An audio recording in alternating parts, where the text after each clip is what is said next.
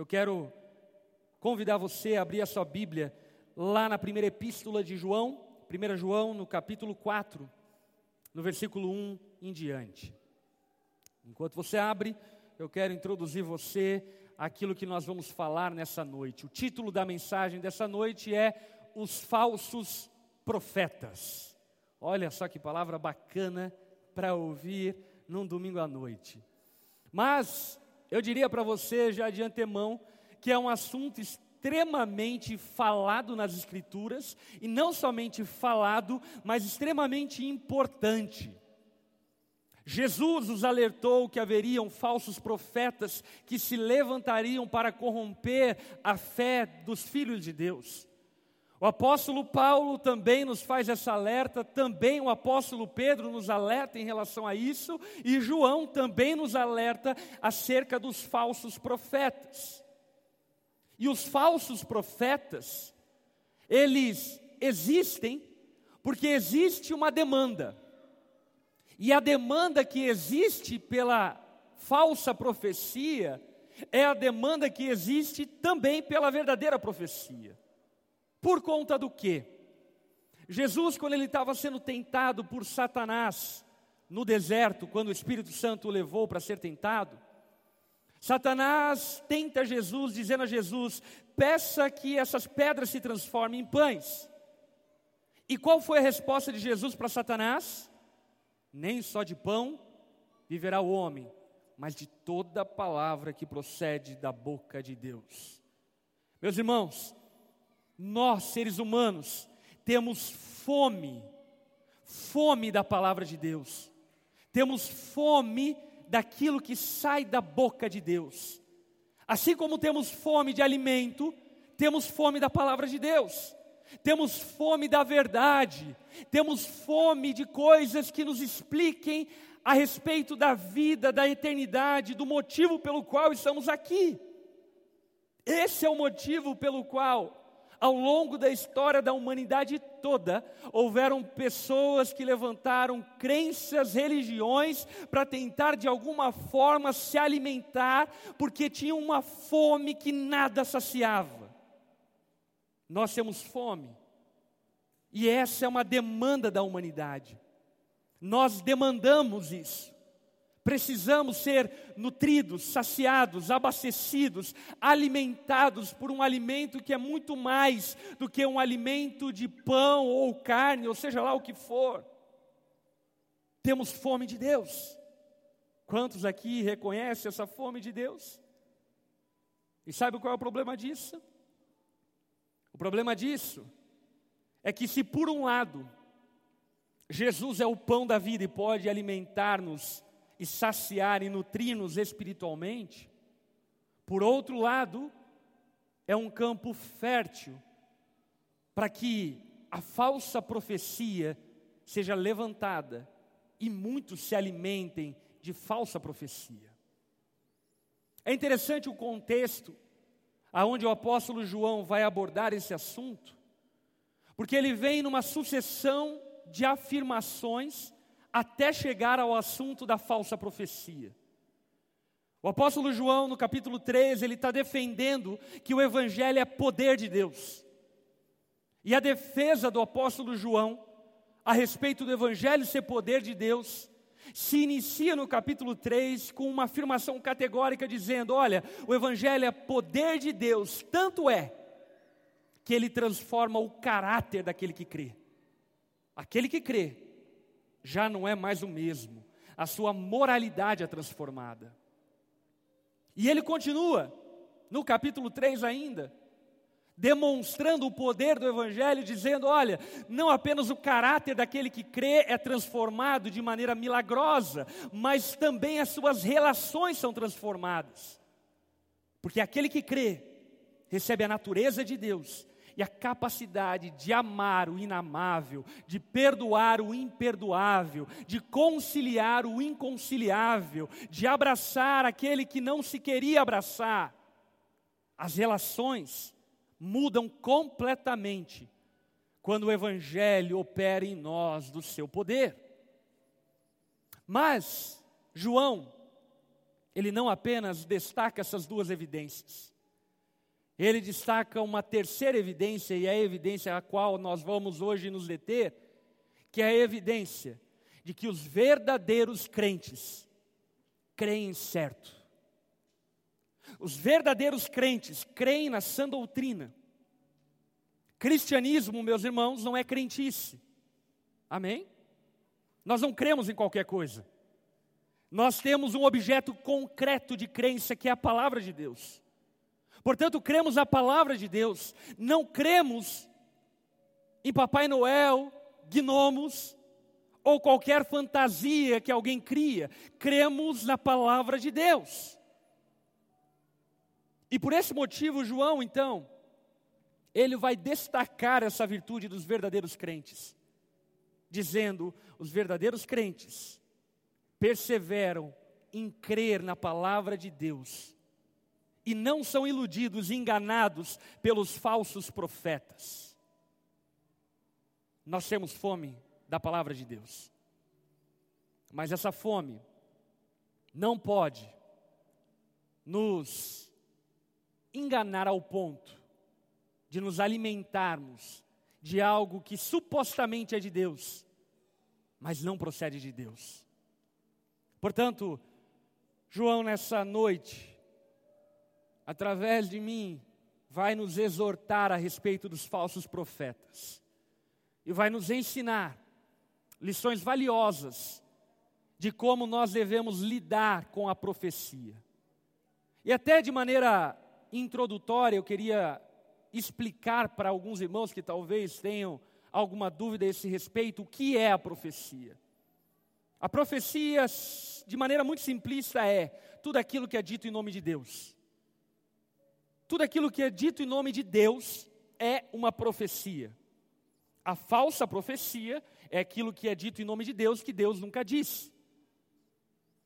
E sendo assim, eu e você precisamos da palavra de Deus, inclusive é isso que nos atrai a vivermos em comunhão e a vivermos como igreja, porque estamos famintos da palavra de Deus e queremos ser alimentados da santa palavra de Deus, desse alimento que nutre a nossa alma. Mas isso não pode nos levar ao desespero ao ponto de nos corromper com a falsa profecia, e é essa alerta que eu quero deixar no coração dos irmãos nessa noite. Se você abrir a tua Bíblia em 1 João capítulo 4, acompanhe a leitura do versículo 1 em diante. Amados, diz João, não acreditem em todo espírito, mas ponham-no à prova, para ter a certeza de que o Espírito vem de Deus. Pois há muitos, não são poucos, muitos falsos profetas no mundo. O apóstolo João, nesse primeiro versículo, ele nos convida a uma atitude que poucas vezes nós ouvimos no meio cristão. O apóstolo João nos convida a não sermos tolos, a não sermos ingênuos, a não sermos bobos. E sabe, isso é um convite preciosíssimo.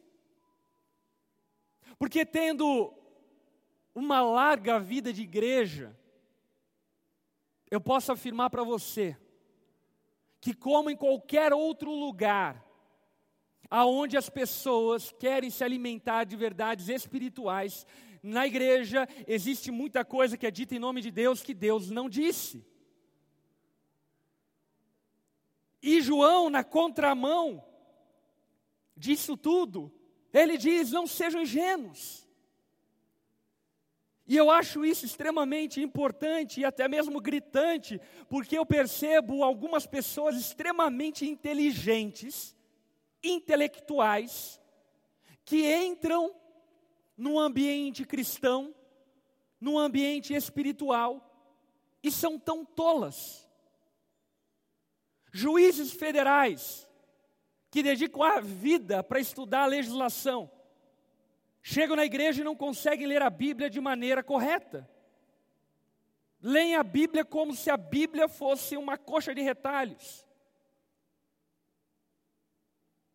Eu e você devemos aprender que se não queremos ser enganados pela falsa profecia, é necessário que não sejamos ingênuos, que não sejamos tolos, que não sejamos bobos, arrastados de um lado para o outro por toda falácia, por todo o vento de doutrina. E como eu falei anteriormente, essa problemática não é uma problemática do meio cristão, é uma problemática das religiões. Uns dias atrás eu estava conversando com um amigo meu que anteriormente vivia o Espiritismo.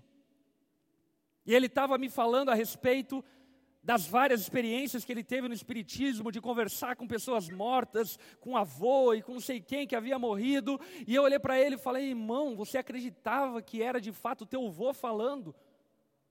E ele olhou para mim e falou: eu acreditava, porque é o que eu queria acreditar. E então eu olhei para ele e disse: Você sabe que era um demônio, né? ele olhou para mim e falou: Eu tenho certeza que era um demônio. Hoje meus olhos foram abertos em relação a isso. Não seja ingênuo, não seja tolo. Nós temos uma matéria concreta de fé que é a palavra de Deus. Amém? A partir disso, eu quero fazer três afirmações categóricas que vão te ajudar a entender o que o apóstolo João está nos convidando a fazer em relação à falsa profecia.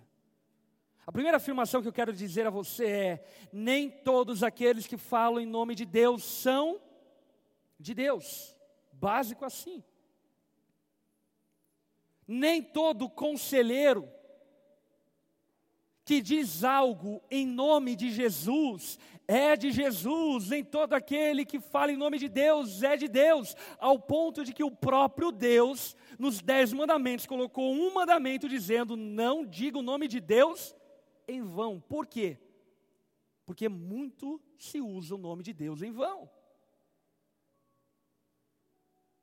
E sendo assim, é necessário que você não abrace tudo aquilo que é dito em nome de Deus, porque em muitas ocasiões aquilo que é dito em nome de Deus não procede de Deus. Quer um exemplo clássico disso? Há uns 11 anos atrás, mais ou menos, uma irmã da igreja me abordou na igreja, e era uma senhora da igreja, tinha 60 e poucos anos, aquele período, e aí ela me abordou na igreja, falou: Oi, pastor. Falei: Oi, irmã. Eu tenho uma palavra de Deus para dizer a você. Falei: Uau. Diga a palavra de Deus, irmã. Então, a palavra de Deus é: eu estava em casa e Deus falou comigo, e o que Ele mandou eu dizer a você é que é para você se divorciar da sua esposa e se casar comigo. E eu não estou brincando, irmãos. Eu sei que pode parecer stand-up, mas não é, é realidade. E aí, quando ela falou isso, além da vontade de dar risada, obviamente bateu o temor, o amor, e eu olhei para ela e falei: Não, irmã, Deus não pode ter dito isso para você, porque Deus não contraria aquilo que Ele diz, Deus não contraria a Sua palavra. Portanto, nem tudo que é dito em nome de Deus procede de Deus. Agora o que eu fico admirado é que existem ainda muitos supostos cristãos que acolhem coisas que nem mesmo são ditas em nome de Deus. Quanto mais aquelas que são ditas em nome de Deus. Não seja tolo, não seja ingênuo. Segunda sentença: nem tudo que é sobrenatural é divino. Aleluia. Porque tem alguns irmãos que amam um sobrenatural. Amam uma coisa sobrenatural. E de fato, Deus é sobrenatural. Deus é transcendente. E Ele, por vezes, se manifesta de maneira sobrenatural nas nossas vidas apesar de, na maioria das vezes, se manifestar de maneira natural e nós não percebermos. Mas existe espaço, sim, para sinais e maravilhas sobrenaturais. Agora, algo que eu e você precisamos estar atentos é que nem tudo aquilo que é sobrenatural é divino. Em muitos momentos, aquilo que é sobrenatural é demoníaco. Quem aqui já teve uma experiência com religiões místicas, ocultistas, sabe muito bem que existem muitas manifestações aparentemente espirituais, divinas, mas que na verdade são demônios e manifestações demoníacas no meio da igreja, e os irmãos aplaudindo, dizendo que isso é de Deus. Com isso, obviamente, eu não estou te convidando a um ceticismo, mas eu estou te convidando à prudência, porque nem tudo que é sobrenatural é divino, nem tudo aquilo que é transcendental é ação de Deus, em muitos momentos é ação de demônios. Inclusive, acerca desse tópico, não se iluda com caras e feições espirituais. Sabe, porque tem alguns irmãos que, para trazerem mais autoridade porque falam, eles fazem uma cara de prisão de ventre e dizem um tom de voz diferente aquilo que querem dizer para dar mais peso, como se fosse de Deus. Meus irmãos, nós não somos crianças, ou pelo menos não deveríamos ser. Nem tudo que é sobrenatural é divino. Em contraponto a isso também, nem tudo que é intelectual é sabedoria de Deus. Portanto, também não se iluda com o intelectualismo cristão, porque o Evangelho é poder de Deus. E o intelectualismo cristão nem sempre é sabedoria de Deus, em muitos momentos é vaidade humana. Irmãos que levantam bandeiras segregárias do cristianismo para se posicionar em relação aos outros. E isso não procede da sabedoria de Deus, mas procede do ego inflado, do orgulho pecaminoso e de pecados ocultos de pessoas que querem se aparecer para os outros. Nem tudo que é intelectual é sabedoria de Deus. Amém? Depois de João nos convidar a não sermos ingênuos, ele nos faz um convite ainda mais concreto. Ele diz: ponha à prova aquilo que você escuta em nome de Deus. Prove aquilo que você escuta em nome de Deus. Não ingira aquilo que você escuta em nome de Deus de maneira pronta. Prove. Prove aquilo que você escuta. E se tratando de provar o que nós escutamos, eu acredito que existem algumas provas que nós podemos fazer, a partir, obviamente, da orientação da palavra de Deus. A primeira prova é a prova do tempo. Quando você ouve conselhos, direções, visões, sonhos muito específicos na sua vida, sabe o que você faz? Deixe isso na prova do tempo. Coloca na prateleira da sua história. E quando isso se concretizar, você olha para isso e diz: Uau, Deus é bom, Ele sempre esteve cuidando de mim.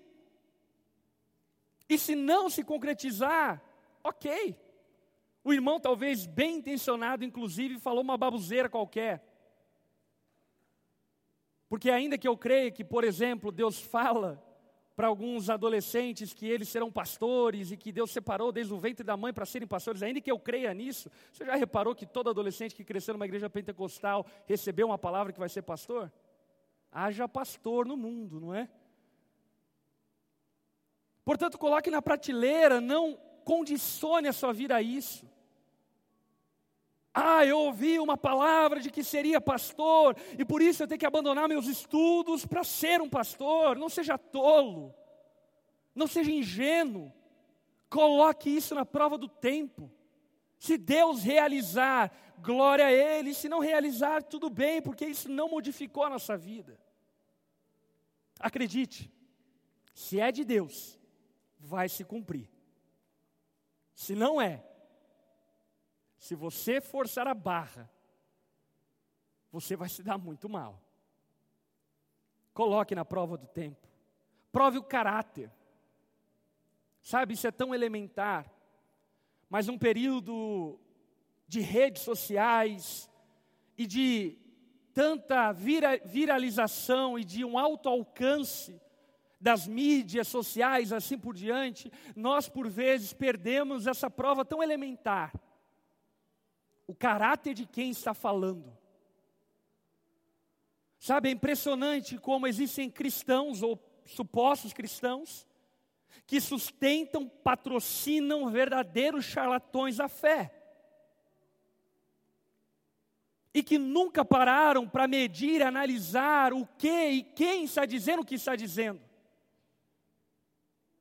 Existem irmãos, por exemplo, que deixam de entregar as suas ofertas na sua igreja local, no qual ele conhece o caráter dos seus pastores, para investir em cursos absurdos em nome de Deus, que na verdade dizem coisas que não têm nada a ver com Deus. Não tem o zelo e a responsabilidade de participar de um grupo pequeno, mas vive consumindo todo tipo de lixo gospel na internet. Prove o caráter de quem você escuta. Prove o caráter de quem você ouve. Tiago afirma que não pode jorrar água doce de uma fonte amarga. Alguém não pode dizer algo de Deus não sendo de Deus. Os verdadeiros profetas certamente são homens como qualquer outro, mas a sua perseverança, caráter e integridade demonstram-se no tempo e dão credibilidade para aquilo que falam.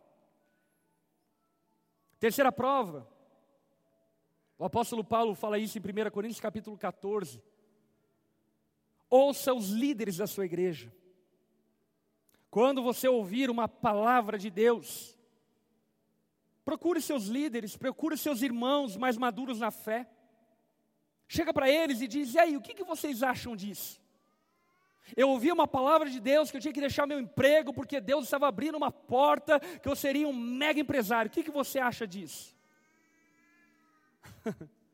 Ouça os seus irmãos. O seu grupo pequeno não existe para enfeite. Amém? Pergunte a eles, questione eles. E não que aquilo que eles vão falar necessariamente seja a palavra de Deus, mas pelo menos você vai poder balancear aquilo que você está ouvindo e acatando para a sua vida como se fosse palavra de Deus. Na multidão de conselhos há sabedoria, já diria Salomão. Ouça pessoas mais maduras na fé. Mas sabe o que é triste e bizarro ao mesmo tempo? Tem irmãos dentro da igreja, com pastores que dedicam a vida para servi-los, com crise no casamento que vão ouvir o seu amigo do trabalho como resolver crise do casamento. E aí a solução do amigo do trabalho é satirizando. Deus me disse: seja feliz. e o seu casamento vai para o espeto. Prove com os líderes da igreja.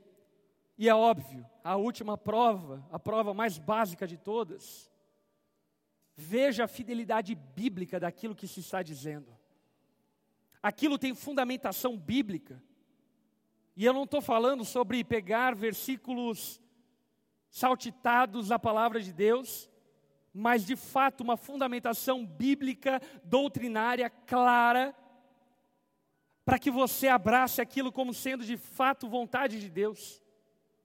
Confira nas Escrituras aquilo que você ouve. Deus, eu creio, que ainda fala de maneira específica através do dom da profecia, mas certamente Ele grita através das Escrituras. Portanto, se você não quer viver enganado, ame a palavra de Deus e confira tudo aquilo que você ouve em nome de Deus a partir da fidelidade bíblica. E sabe o que me choca, meus irmãos?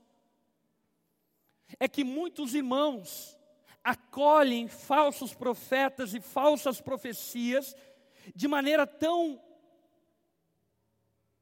ignorante, tão baixa, tão pequena. Pois tem irmãos que ovacionam pregadores que dizem que a palavra de Deus não é a palavra de Deus. Pergunta para mim, como você pode ouvir alguém falando em nome de Deus se este não usa nem a palavra de Deus para falar em nome de Deus?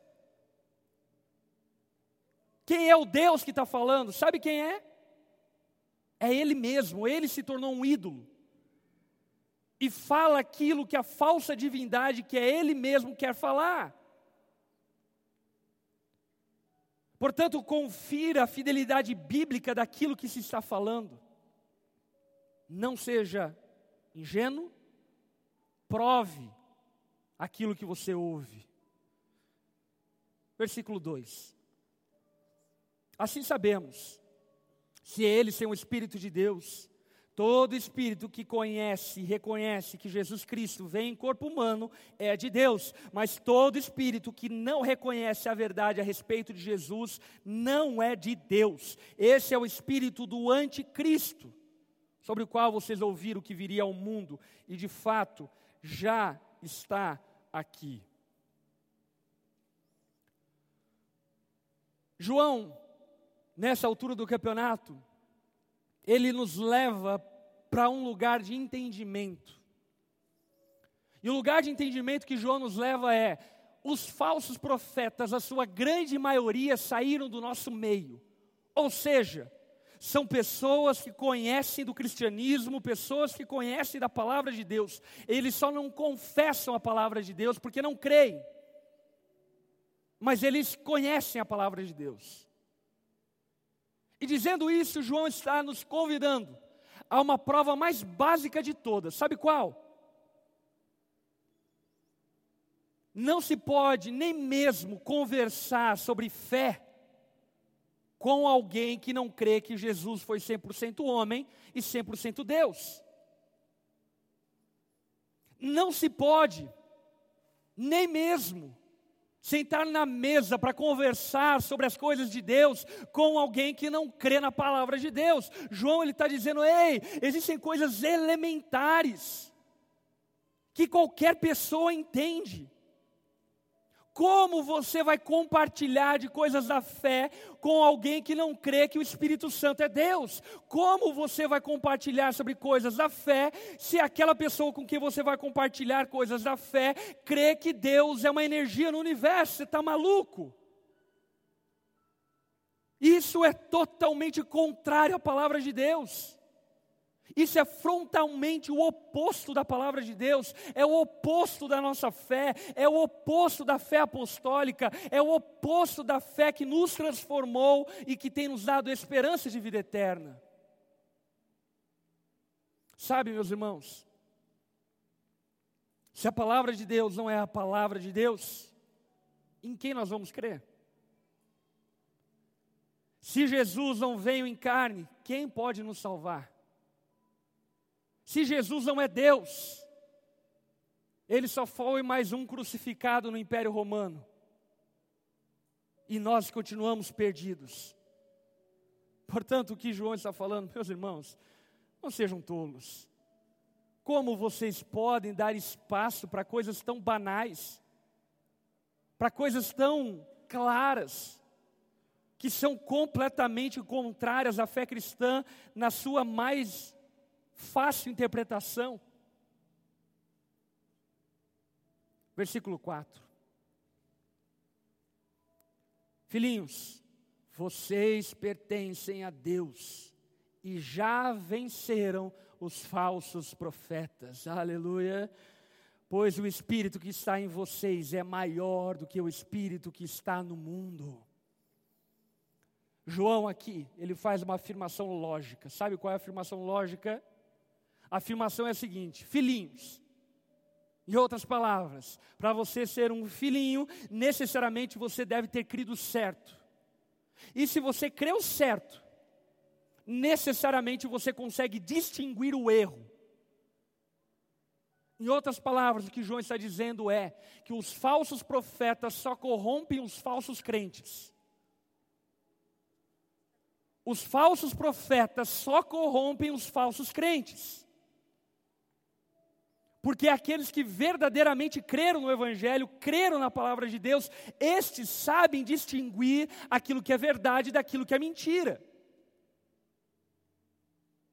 Conta-se que a forma para você descobrir uma nota falsa de dinheiro é estudando a nota verdadeira. Você conhece a verdadeira, e por saber qual é a verdadeira, quando você pega uma nota falsa, você sabe que é uma nota falsa. Não é estudando a nota falsa que nós sabemos o que é verdadeira, é estudando a verdade que nós descobrimos aquilo que é falso.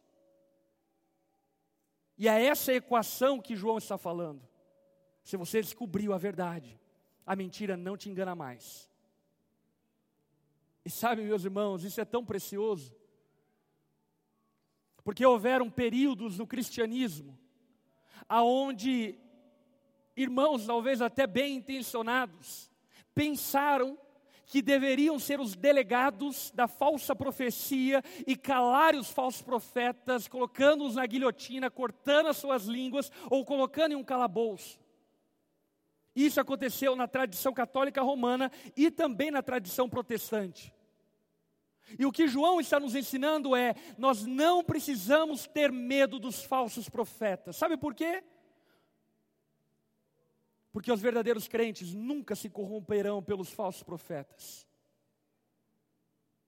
Eu lembro que, certa ocasião, alguém me perguntou essa pergunta: Pastor Lipão, você não tem medo dos falsos profetas? Você não tem medo desse monte de engano e mentira que está aí no YouTube e as pessoas assistindo? Você não tem medo que as suas ovelhas ouçam isso? E a minha resposta é: não.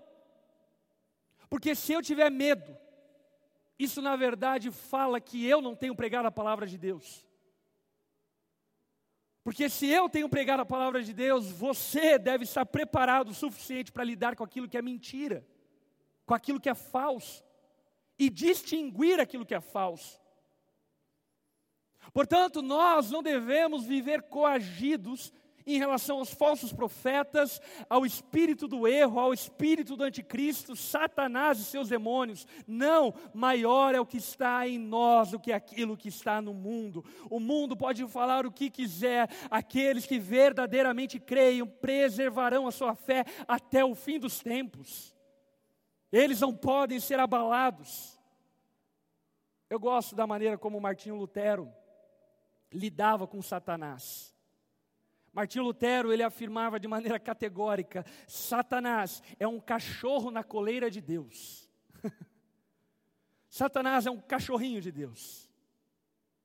Portanto, não, vida, não viva temeroso em relação aos falsos profetas, ao anticristo. Será que eu vou ser enganado? Será que eu não vou ser enganado? Sabe o que a palavra diz? É que os verdadeiros não vão ser enganados que o anticristo irá se levantar, mas não enganará os verdadeiros filhos de Deus. Os verdadeiros filhos de Deus perceberão o engano e não se curvarão ao espírito do erro, ao espírito da mentira, ao espírito da falsa profecia. Portanto, não devemos ter medo dos falsos profetas. E por fim, versículo 5. Eles pertencem a este mundo, portanto, falam do ponto de vista do mundo, e o mundo os ouve. Repita comigo, diga assim: os falsos profetas falam do ponto de vista do mundo. Guarda isso no teu coração. Nós, porém, pertencemos a Deus. Quem conhece a Deus nos ouve, mas quem não conhece a Deus não nos ouve. Desse modo, sabemos se alguém tem o espírito da verdade ou o espírito do erro. João, nessa altura do campeonato, ele está colocando em oposição os verdadeiros profetas dos falsos profetas. E o que João aqui está nos falando é uma pista preciosa demais. Ele está dizendo o seguinte: olha, os falsos profetas falam a partir da perspectiva do mundo. Em outras palavras, os falsos profetas falam aquilo que o mundo quer ouvir. Eles falam aquilo que nós queremos ouvir. Eles corroboram as nossas imoralidades. Eles corroboram as nossas mentiras. Eles afirmam os nossos pecados. Eles dizem que está tudo bem quando não está tudo bem. Os falsos profetas falam aquilo que nós queremos ouvir, mas não aquilo que nós precisamos ouvir. Pensa comigo.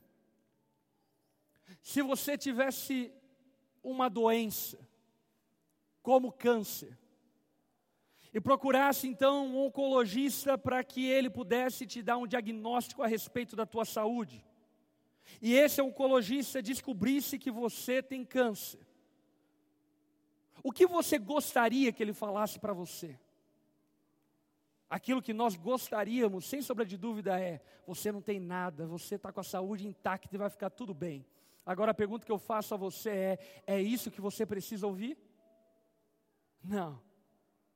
Certamente, se você estivesse doente dessa forma, aquilo que você gostaria de ouvir é a verdade, ainda que isso doa em você. Portanto, os falsos profetas, eles afagam o nosso ego, eles falam daquilo que gostamos, eles falam que vai ficar tudo bem, eles falam que prosperaremos, seremos ricos e conquistaremos o mundo, e onde nós colocarmos a planta do nosso pé, ali será nosso, ainda que isso seja para Josué. Eles falam que se nós dermos sete voltas em Jericó, as muralhas irão cair, o seu casamento será restaurado, ainda que isso seja para o povo hebreu que estava rumando a Jericó e tinha juízo de Deus sobre Jericó. Mas eles falam aquilo que você quer ouvir. Portanto, deixa eu dizer algo a você de maneira muito amorosa. Tome cuidado com as suas cobiças. Tome cuidado com seus maus desígnios. Tome cuidado com seus maus desejos. Porque acredite, você vai procurar uma profetisa até que ela diga para você que ele é o homem da tua vida. E quando na verdade não é, é curva de rio. Tome cuidado com aquilo que seu coração deseja e anseia. Eu lembro que um tempo atrás, uma pessoa chegou para mim e falou: Pastor Lipão, eu comecei a ler a Bíblia e está sendo tão bom porque eu leio a Bíblia e a Bíblia me traz tanta paz. E aí eu lembro que eu olhei para essa pessoa e disse: Minha irmã, você não está lendo a Bíblia, porque a Bíblia não traz paz. A Bíblia traz confronto, conflito, traz intriga, traz espada. E, em última análise, é óbvio que a Bíblia traz paz. Mas antes de trazer paz, ela confunde toda a nossa vida, ela bagunça tudo aquilo que nós achamos que está organizado. Portanto, eu e você devemos amar a verdade, ainda que a verdade não nos ame. Devemos amar a retidão, ainda que a retidão nos mostre o quão torto nós somos. Devemos amar a pureza, ainda que a pureza nos mostre o quão impuros nós somos devemos amar a verdadeira profecia. Porque ainda que esse alimento seja sólido e difícil de digerir em muitos momentos, é Ele que vai alimentar a tua alma. É Ele que vai te dar esperança, é Ele que vai te dar bom ânimo, é Ele que vai te dar fé, é Ele que vai dar soluções para o seu casamento, para a sua vida, é Ele que vai te dar esperança de vida eterna, é a verdade, não é o engano dos falsos profetas. Eu encerro dizendo para você algo muito pertinente e importante. Os falsos profetas são o juízo de Deus para os falsos crentes. Não tenho medo dos falsos profetas, porque eles são o juízo de Deus para os falsos crentes. Aqueles que pregam que querem, que falam que querem em nome de Deus, usando o nome de Deus em vão, para dizer aquilo que você quer ouvir, é juízo de Deus sobre aqueles que não estão dispostos a viverem uma vida íntegra diante de Deus. É juízo de Deus para aqueles que não querem de fato caminhar com Deus.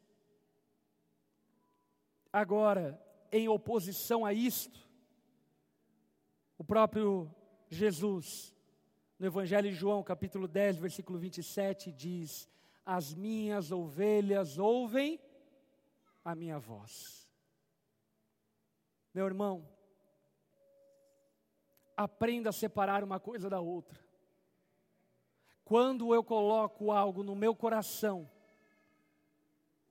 que provém de Deus, esse algo precisa ser provado, avaliado e averiguado, para que você não tenha uma indigestão severa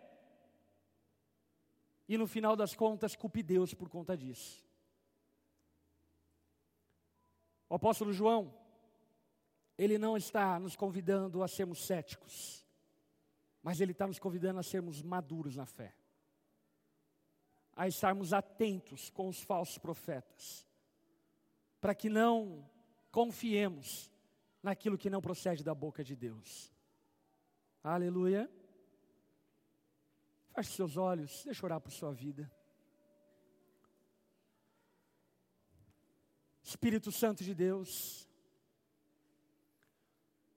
obrigado, porque nós temos o teu consolo. E o Senhor nos ajuda a discernirmos a verdade da mentira, o erro daquilo que é correto. Dá-nos temor, Deus. Ah, Pai, dá-nos temor. Leva-nos, ó Pai, a uma vida de reverência com as Suas palavras. Que não barateemos aquilo que sai da Sua boca e tão pouco valorizemos e nos iludamos com aquilo que é afago de falsos profetas nós queremos, ó Pai, as palavras que saem da tua boca, porque são elas que alimentam a nossa alma, são elas que nos dão esperança de vida eterna, são elas que nos levam em direção à tua vontade. Espírito Santo de Deus, ensina-nos a amarmos a tua palavra e a distinguirmos o som dela de todas as outras vozes enganosas que estão ecoando na nossa mente coração, ditas e proferidas por pessoas irresponsáveis que usam teu nome em vão. Ajuda-nos a amarmos aquilo que é verdadeiro, puro, santo, amarmos a Sua palavra, Deus, e termos temor diante daquilo que se tem como profecia. Oramos assim, por nós, por nossos irmãos, pela nossa igreja. Pedimos que o Senhor nos livre de falsos profetas no nosso meio. Que no nome de Jesus possamos prosseguir, continuar sendo uma igreja bíblica centrada em Ti, Jesus, que ama o Senhor e ama a Sua palavra. Nós oramos assim em nome de Jesus. Amém e amém. Aleluia.